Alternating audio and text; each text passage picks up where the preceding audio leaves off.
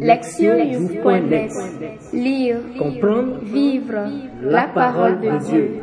Lire ou écouter chaque semaine, www.lectionnews.net 33e dimanche du temps ordinaire. Année C. Priez. Psaume 97, 5 à 9. Jouez pour le Seigneur sur la cithare, sur la cithare et tous les instruments. Au son de la trompette et du corps, acclamez votre roi le Seigneur. Que résonne la mer et sa richesse, le monde et tous ses habitants. Que les fleuves battent des mains, que les montagnes chantent leur joie. Acclamez le Seigneur car il vient pour gouverner la terre, pour gouverner le monde avec justice et les peuples avec droiture. Lire la parole. Première lecture. Malachie 3, 19 à 20. Voici que vient le jour du Seigneur, brûlant comme la fournaise. Sous les arrogants, tous ceux qui commettent l'impiété seront de la paille. Le jour qui vient les consumera, dit le Seigneur de l'univers. Il ne leur laissera ni racines ni branches. Mais pour vous, mais pour vous qui craignez mon nom, le soleil de justice se lèvera, il apportera la guérison dans son rayonnement. Deuxième lecture. 2 Thessaloniciens 3, 7 à 12. Frères, vous savez bien, vous, ce qu'il faut faire pour nous imiter. Nous n'avons pas vécu parmi vous de façon désordonnée. Et le pain que nous avons mangé, nous ne l'avons pas reçu gratuitement. Au contraire, dans la peine et la fatigue, nuit et jour, nous avons travaillé pour n'être à la charge d'aucun d'entre vous. Bien sûr, nous avons le droit d'être à charge, mais nous avons voulu être pour vous un modèle à imiter. Et quand nous étions chez vous, nous vous donnions cet ordre. Si quelqu'un ne veut pas travailler, qu'il ne mange pas non plus. Or, nous apprenons que certains d'entre vous mènent une vie déréglée, affairée sans rien faire. À cela, nous adressons dans le Seigneur Jésus-Christ cet ordre et cet appel, qu'ils travaillent dans le calme pour manger le pain qu'ils sauront gagner. Évangile, Luc 21, 5 à 19.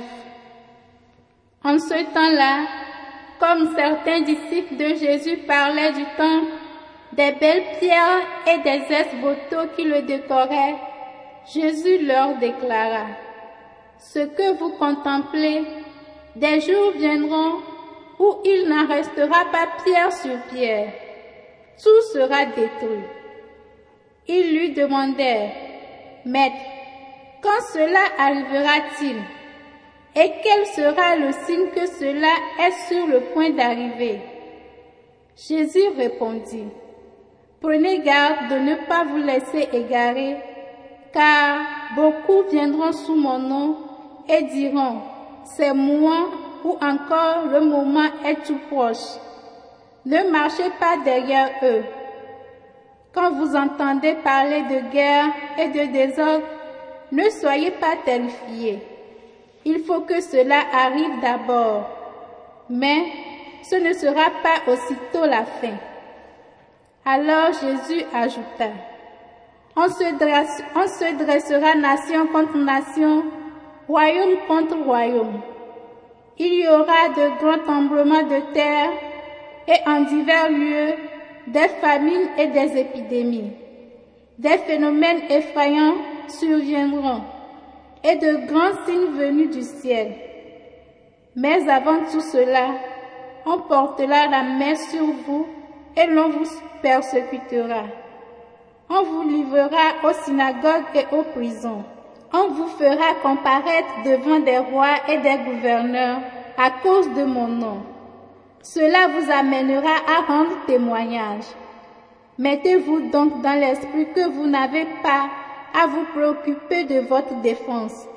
C'est moi qui vous donnerai un langage et une sagesse à laquelle tous vos adversaires ne pourront ni résister ni s'opposer. Vous serez livrés même par vos parents, vos frères, votre famille et vos amis. Et ils feront mettre à mort certains d'entre vous. Vous serez détestés de tous à cause de mon nom, mais pas un cheveu de votre tête ne sera perdu. C'est par votre persévérance que vous garderez votre vie. Entendre la parole. Le thème En entendant l'aube. Alors que l'année liturgique de l'Église touche à sa fin, la lecture d'aujourd'hui se concentre sur les derniers événements de l'histoire et sur le début d'une nouvelle création. Le prophète Malachi était actif après le retour des Israélites de l'exil babylonien, la reconstruction du temple de Jérusalem et la restauration de leur pays dévasté. Pourtant, tout n'allait pas bien. Le zèle religieux et l'adhésion à la loi de Dieu, cédant le pas à l'indifférence religieuse et à l'assimilation de la culture païenne de l'Empire perse qui régnait sur Juda à cette époque. Malachie s'est efforcé de raviver cette ferveur religieuse manquante en se tournant vers l'avenir et l'intervention prochaine de Dieu qu'il a qualifié de jour du Seigneur. Ce sera le jour du jugement lorsque Dieu rétablira l'harmonie et la paix dans le monde. Le petit oracle d'aujourd'hui comporte deux parties. Premièrement, Malachie parle de la réponse de Dieu aux méchants. L'époque où vivait Malachie a été négativement affectée par l'arrogance et les méfaits de nombreux Israélites. En utilisant l'image du feu, le prophète a décrit la purification de ces mots parmi le peuple de Dieu. La racine et la branche du mal seront toutes deux brûlées, ce qui implique la destruction de la source et du fruit de la méchanceté. Ainsi, le mal sera définitivement effacé du monde et de l'histoire. La deuxième partie décrit la réponse de Dieu aux justes. Les justes craignent le nom de Dieu.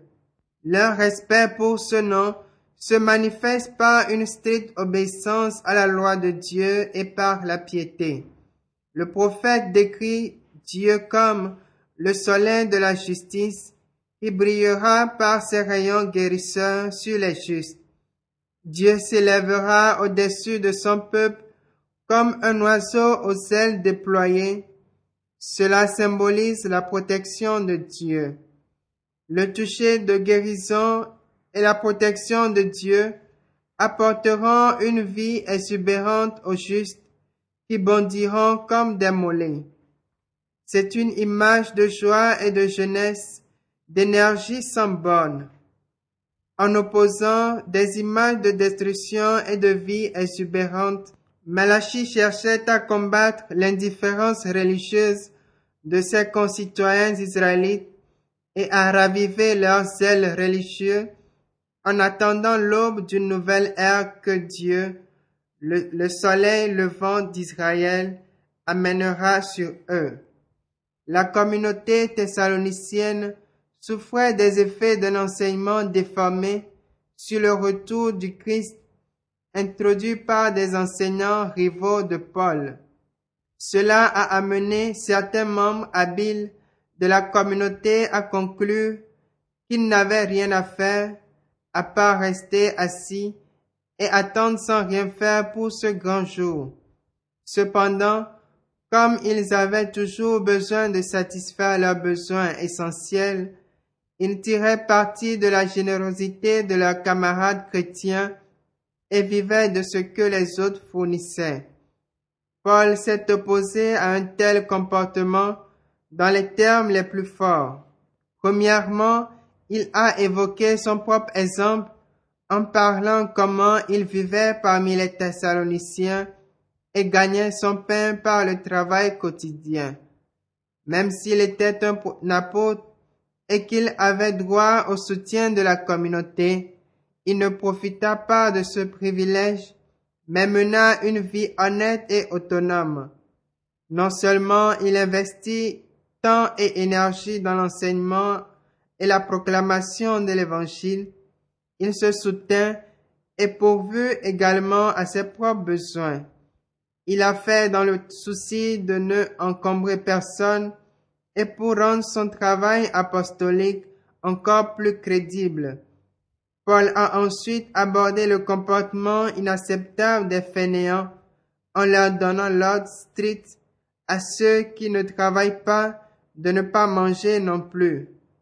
Ce n'était pas une injonction contre la charité, mais une mesure visant les membres trompeurs qui menaient une vie de prétentieux et de manigance, agissant comme des gens pressés pour obtenir ce dont ils avaient besoin, sans fournir un travail utile. Paul a cherché à protéger les chrétiens authentiques et travailleurs contre les abus et la manipulation de leurs frères trompeurs. Dans l'attente du retour du Christ et de l'aube d'un monde nouveau, les chrétiens de Thessalonique doivent mener une vie disciplinaire et honnête à l'exemple de leur fondateur Paul. Le passage de l'Évangile contient la deuxième référence de Luc sur la destruction de Jérusalem. Cet événement tragique a eu lieu en l'an 70 après Jésus-Christ et a changé à jamais les Juifs et les chrétiens. Le peuple juif a perdu son temple, tandis que les chrétiens ont perdu la serre à l'endroit où Jésus est mort et ressuscité. Plus tôt dans l'évangile, Luc a expliqué que cette tragédie était le résultat du rejet de Jésus en tant que fils de Dieu et sauveur par ses contemporains. Dans le passage d'aujourd'hui, Luc présente les avertissements de Jésus sur cette tragédie à venir et comment il prépare ses disciples à ce qui allait suivre. Jésus a commencé par déclarer que le beau et splendide temple serait transformé en décombre avant de répondre aux questions des disciples sur les signes qui le précéderaient. Premièrement, de faux messies apparaîtront, il y aura des guerres, des rébellions et des conflits mondiaux. Ces catastrophes causées par l'homme seront accompagnées de catastrophes naturelles telles que des tremblements de terre, des famines et des pestes. Jésus est ensuite entré dans certains détails en décrivant le destin des disciples. Ceux-ci seront choisis pour être persécutés et emprisonnés par les dirigeants juifs et jugés dans les synagogues. Ils seront également confrontés à la persécution des autorités impériales, des rois et des gouverneurs romains. De plus, ils seront trahis et haïs par certains membres de leur propre famille à cause de leur allégeance au Christ. Avec ces mots, Jésus dressa un tableau effrayant et troublant de ce que l'avenir réservera aux disciples. Luc a relaté les paroles de Jésus en détail parce que, écrivant cinquante ans plus tard, il savait que ces paroles étaient devenues réalité et que les premières générations de chrétiens avaient connu exactement ce que Jésus leur avait prédit. Jésus a également laissé à ses disciples des instructions claires sur la manière dont ils doivent faire face à cet avenir difficile. Dans un premier temps, ils devront compter sur le soutien et les conseils de Jésus. Il serait avec eux et leur permettra de parler avec une sagesse infusée par le Saint-Esprit. Il a continué avec l'assurance que malgré le risque de mort, ils seront en sécurité à long terme. Faire preuve de foi garantira, malgré la destruction qui les entoure et la mort qui les menace, que leur âme reste en sécurité. Persévérer dans la foi en attendant le retour de Jésus garantira l'expérience de la guérison et de la restauration de leur corps et de leur âme en Jésus. Les déclarations pas un cheveu de leur tête ne périra font référence à la préservation de leur corps, tandis que gagner votre âme parle de la préservation de leur âme. Le salut de Dieu qu'ils expérimenteront à travers Jésus sera une restauration intégrale de leur corps et de leur âme. Ce salut est comme une aube nouvelle à laquelle le disciple doit attendre en traversant les destructions et les persécutions de ce monde. La liturgie de ce dimanche est pleine d'espoir d'un nouveau départ pour l'humanité. Malachie envisageait une transformation complète de la réalité par la destruction totale des racines et des effets du mal et la restauration des justes par la lumière de guérison de Dieu. Paul a dit aux Thessaloniciens que la seule manière acceptable d'attendre le retour de Jésus est celle d'un travail honnête et autonome dans une communauté de personnes partageant les mêmes idées. Jésus n'a pas caché le chaos, le conflit, l'isolement et la persécution qui attend ses disciples sur cette terre. Cependant, Jésus leur a également enseigné que l'endurance patiente combinée à l'attachement à soi-même mènera au salut de leur corps et de leur âme quand il reviendra à l'aube d'un monde nouveau. Le psalmiste a parlé de l'attente de cette aube avec une assurance et une anticipation joyeuse lorsqu'il a déclaré que les montagnes chantent leur joie. Acclamez le Seigneur, car il vient pour gouverner la terre. Écoutez la parole de Dieu. Une enseignante a été confrontée à la lourde tâche d'expliquer aux petits enfants ce qui se passe après la mort. Sachant très bien que les clichés théologiques et les expressions philosophiques les déprimeraient au lieu de les impressionner. Elle a cherché un autre mode d'explication.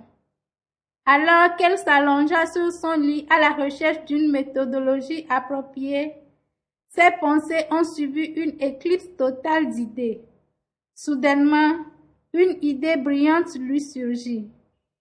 Le lendemain, elle est allée en classe avec des graines de maïs et les a montrées aux enfants.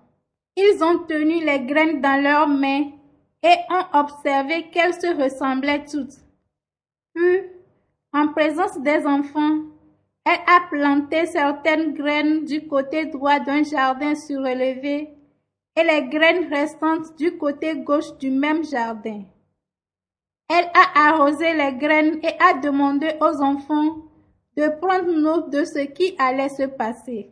Au bout de quelques jours, les enfants ont constaté que les graines du côté droit du jardin étaient en train de germer alors que celles du côté gauche n'avaient pas fait surface.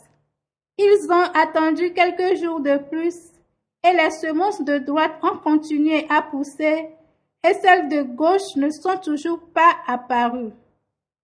L'enseignante a ensuite dit aux enfants, bien que toutes les graines se ressemblent, ce ne sont pas toutes qui ont la vie en elles. À leur insu, l'enseignante avait fait bouillir certaines des graines avant de les planter.